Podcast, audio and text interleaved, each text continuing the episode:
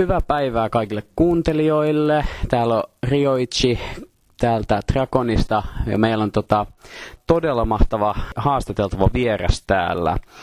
Hän on työskennellyt yli 20 vuotta videopelien parissa ja no, mennään suoraan tähän haastatteluun. Mr. Sandy Peterson, welcome and thank you for having time for this interview. Could you tell us something about yourself? I believe that we have some younger listeners who may not know who you are. Okay, I'm Sandy Petersen. I've been a game designer for 32 years and a Lovecraft fan far longer. Starting in 1988, I moved from paper games into video games. Uh, I was instrumental in the creation of Doom, Doom 2, Quake, Civilization. Um, I'm probably best known in the video game field for my strategy games that I did often on a team, with Age of Empires 1, the Age of Empires series, Halo Wars, Age of Mythology. Okay. Okay. Mm, how and why you started working for the gaming industry? Well, I've always done games as long as I can remember. Always liked games. Uh, when I was in college, I dropped out of uh, graduate school to work for the Chaosium paper game company. In 1988, computer games were just getting to the point where they actually were so were mature enough to have game designers. Before then, it was just like programmers did it all. Okay, and they decided that maybe it was useful to have a designer as well, not just a programmer. And so I was I was one of the first pioneer game designers. I, I could test thing to see if game designers made computer games better, which I guess we did because now we're everywhere. Um, so I've always and from there on, it's like always been a designer my whole life. Uh, I did well. I take it back. For two years, I taught video game design at a at a university to uh, graduate students. Tend Doom and Quake. I think that from these games, you could say that they defined the first-person shooters as a genre. How was it to work with these? Uh, Doom and Quake. I mean, Doom and Quake were pioneers. They were really the first. I mean, they weren't the first first-person shooters, but close to it. And they also were the first ones to um, to be able to let you play with another person and fight them. And it was really exciting. We knew we were onto something fun.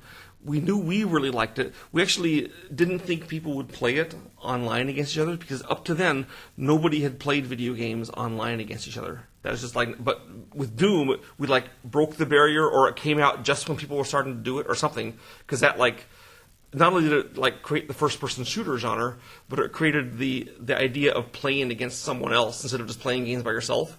And that's where and RTS games have played off on that, and MMOs eventually came from that, and all these games where you play against other people, which is so much more fun than playing against a computer.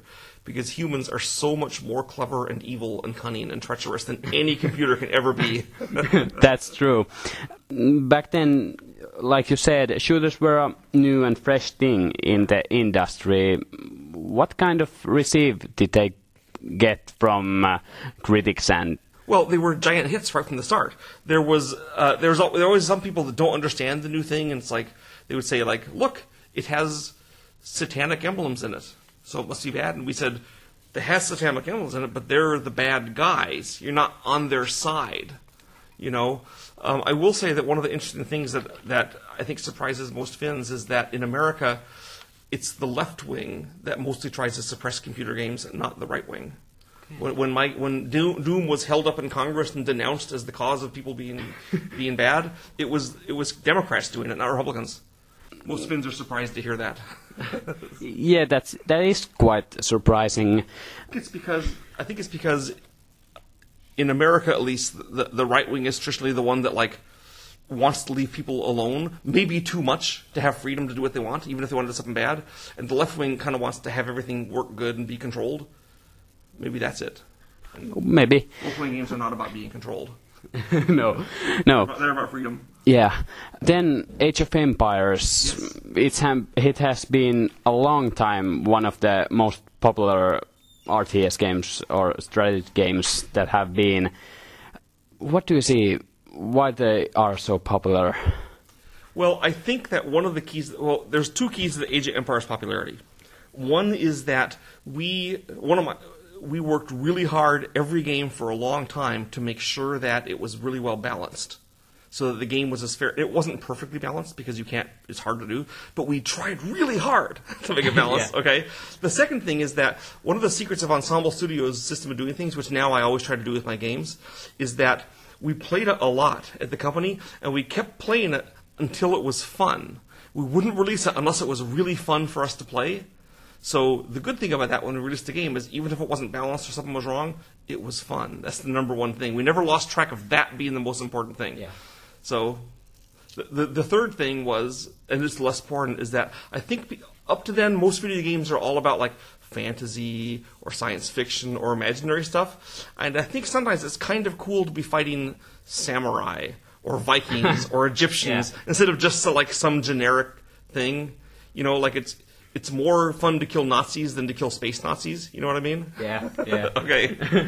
Nowadays, you teach video game design in university. Is that true? It is not true. Oh, I taught video game design from 2009 to 2011. Okay. And then I left to become partner in a small startup company called Barking Lizards, and that's where I am now. Okay. And uh, in fact, at this convention, I'm I've been announcing my new upcoming game, the next project for me, um, which is already designed.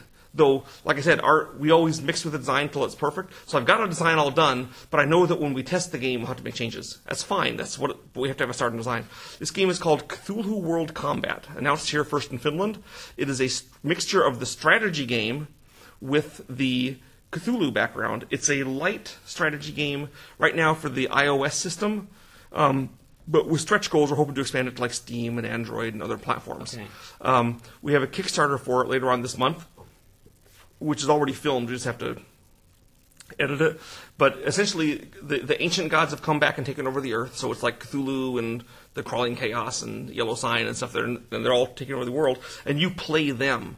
You have gates that you produce units at. You move across the world. You conquer the other guys and do their thing. Uh, as a as a gamer, it's the game. The gameplay is a little bit like Advance Wars or Civilization, if you know those. Yeah. Yeah, Okay. I know. Um, however, one of the things we had that we dealt with in it is that we wanted to have the combat's quicker, okay, than Advance Wars.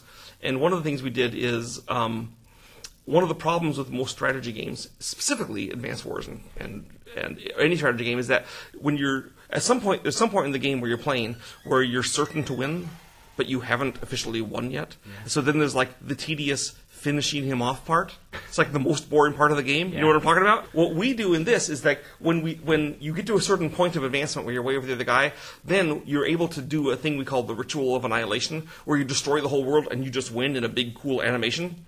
And he has time. He has some time to stop you from doing it. Okay, but it's we, you can only do it when you're way ahead.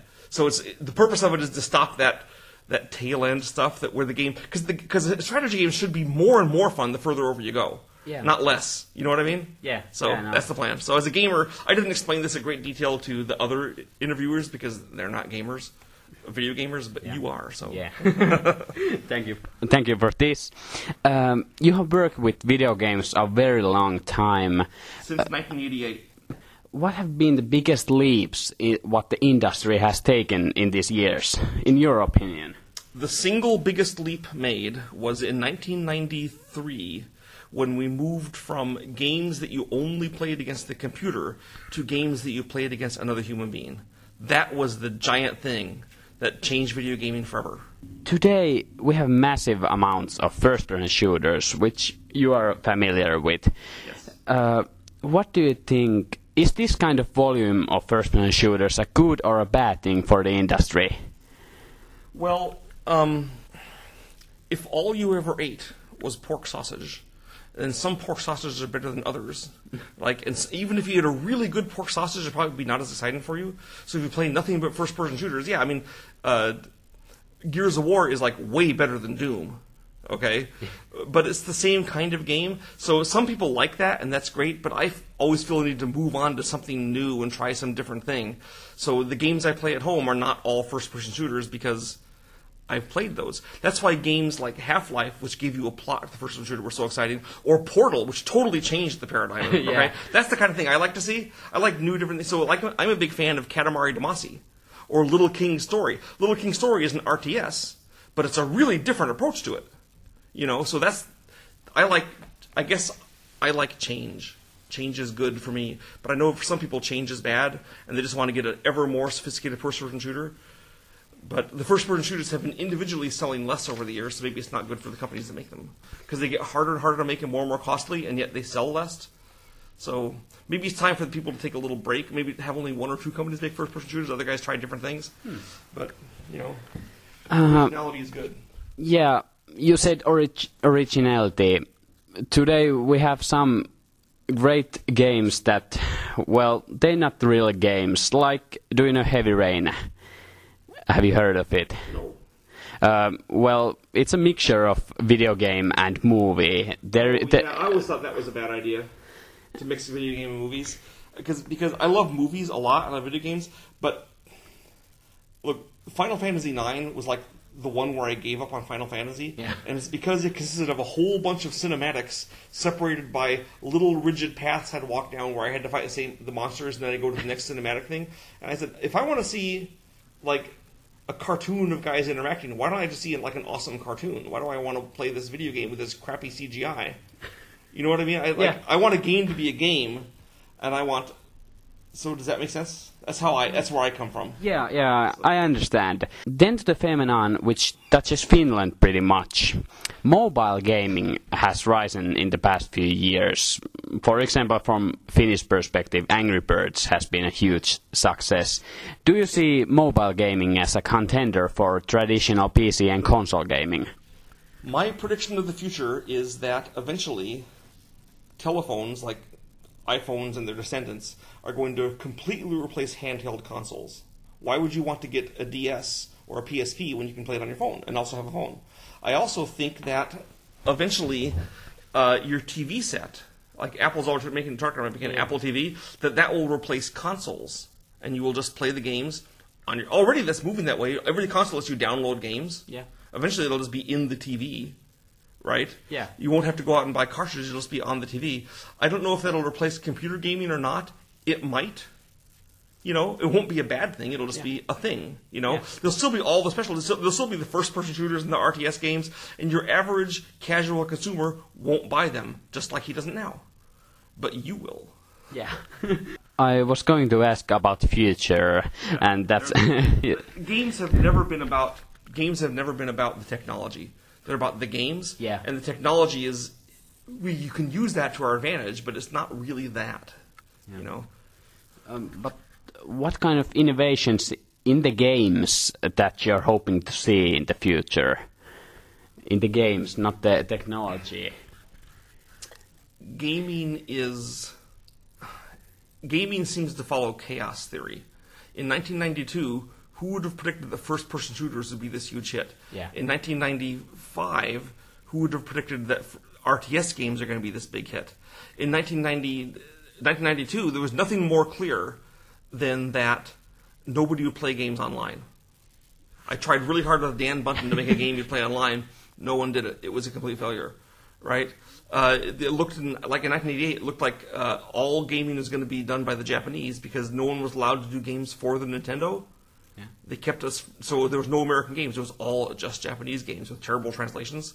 Now we do right. Yeah. So gaming follows its own logic. There's things I'd like to see happen, and I'm in a position to like make some of them happen, but not all of them. There's going to be all these things happening. It's like a growth of a of a huge ecosystem that you can't predict from the seed, and that's cool. That's exciting. Maybe this is a stupid question, but what has been the your favorite games that you have played? Wow.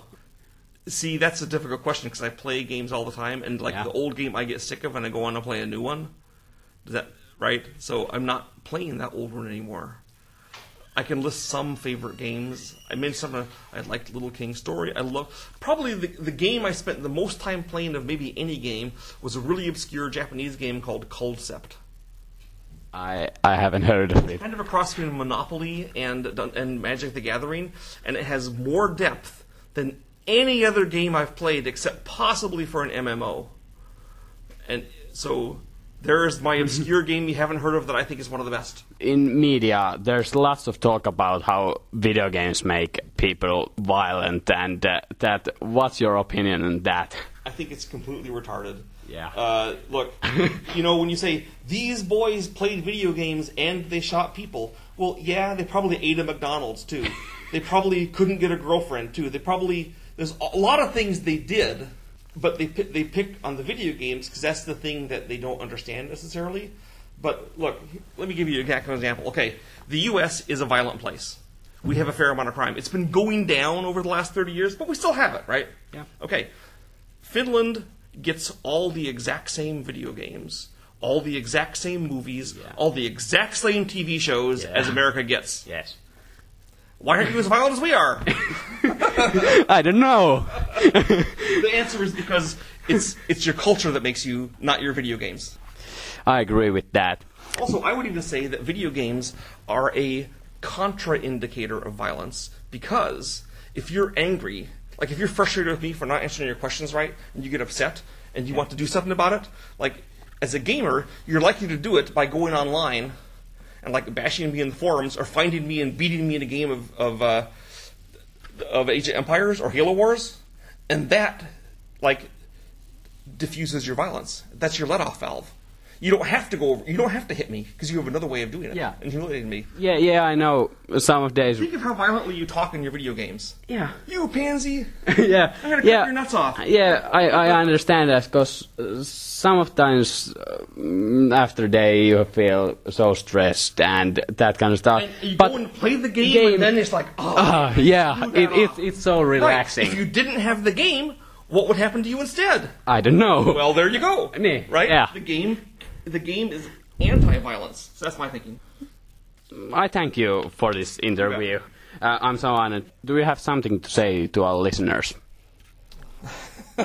Speaking purely selfishly, Yeah. I say go watch my cool movie, The Whisperer in Darkness, and consider look and look at my Kickstarter. And if you've liked my games, consider contributing. Okay. The winner gets to be flown to Texas and play a game with me. Okay, okay. Not the winner, the high-end investors. Yes, yeah.